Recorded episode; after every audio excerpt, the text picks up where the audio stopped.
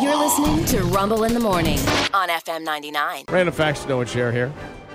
The QR code stands for quick response. QR, quick response. By the way, they've been around since 1994. Wow. They were invented by a Japanese company to track their car parts, Smart. and then it caught on. Like, oh, we could do this for anything. Yeah. Yeah, pretty great. Uh, let's see. Daniel Day Lewis is the only actor who's ever won an Academy Award for playing the president. Lincoln. Lincoln. Yep. The only one. Six other actors have been nominated for those types of roles, but they all lost. Uh, four American cities with the largest land area. Four largest land area American cities are, Brooklyn, New York. are all in Alaska. They're all in Alaska. all oh, wow. in Alaska. Well, all right, Brooklyn, Alaska. Yeah.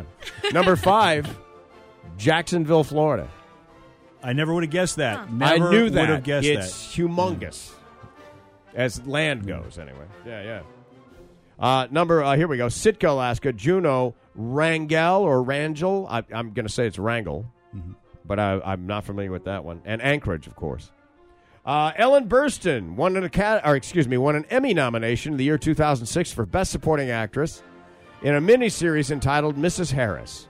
Ellen Burstyn, it's important to, to know all this stuff because she was only on screen for 14 seconds.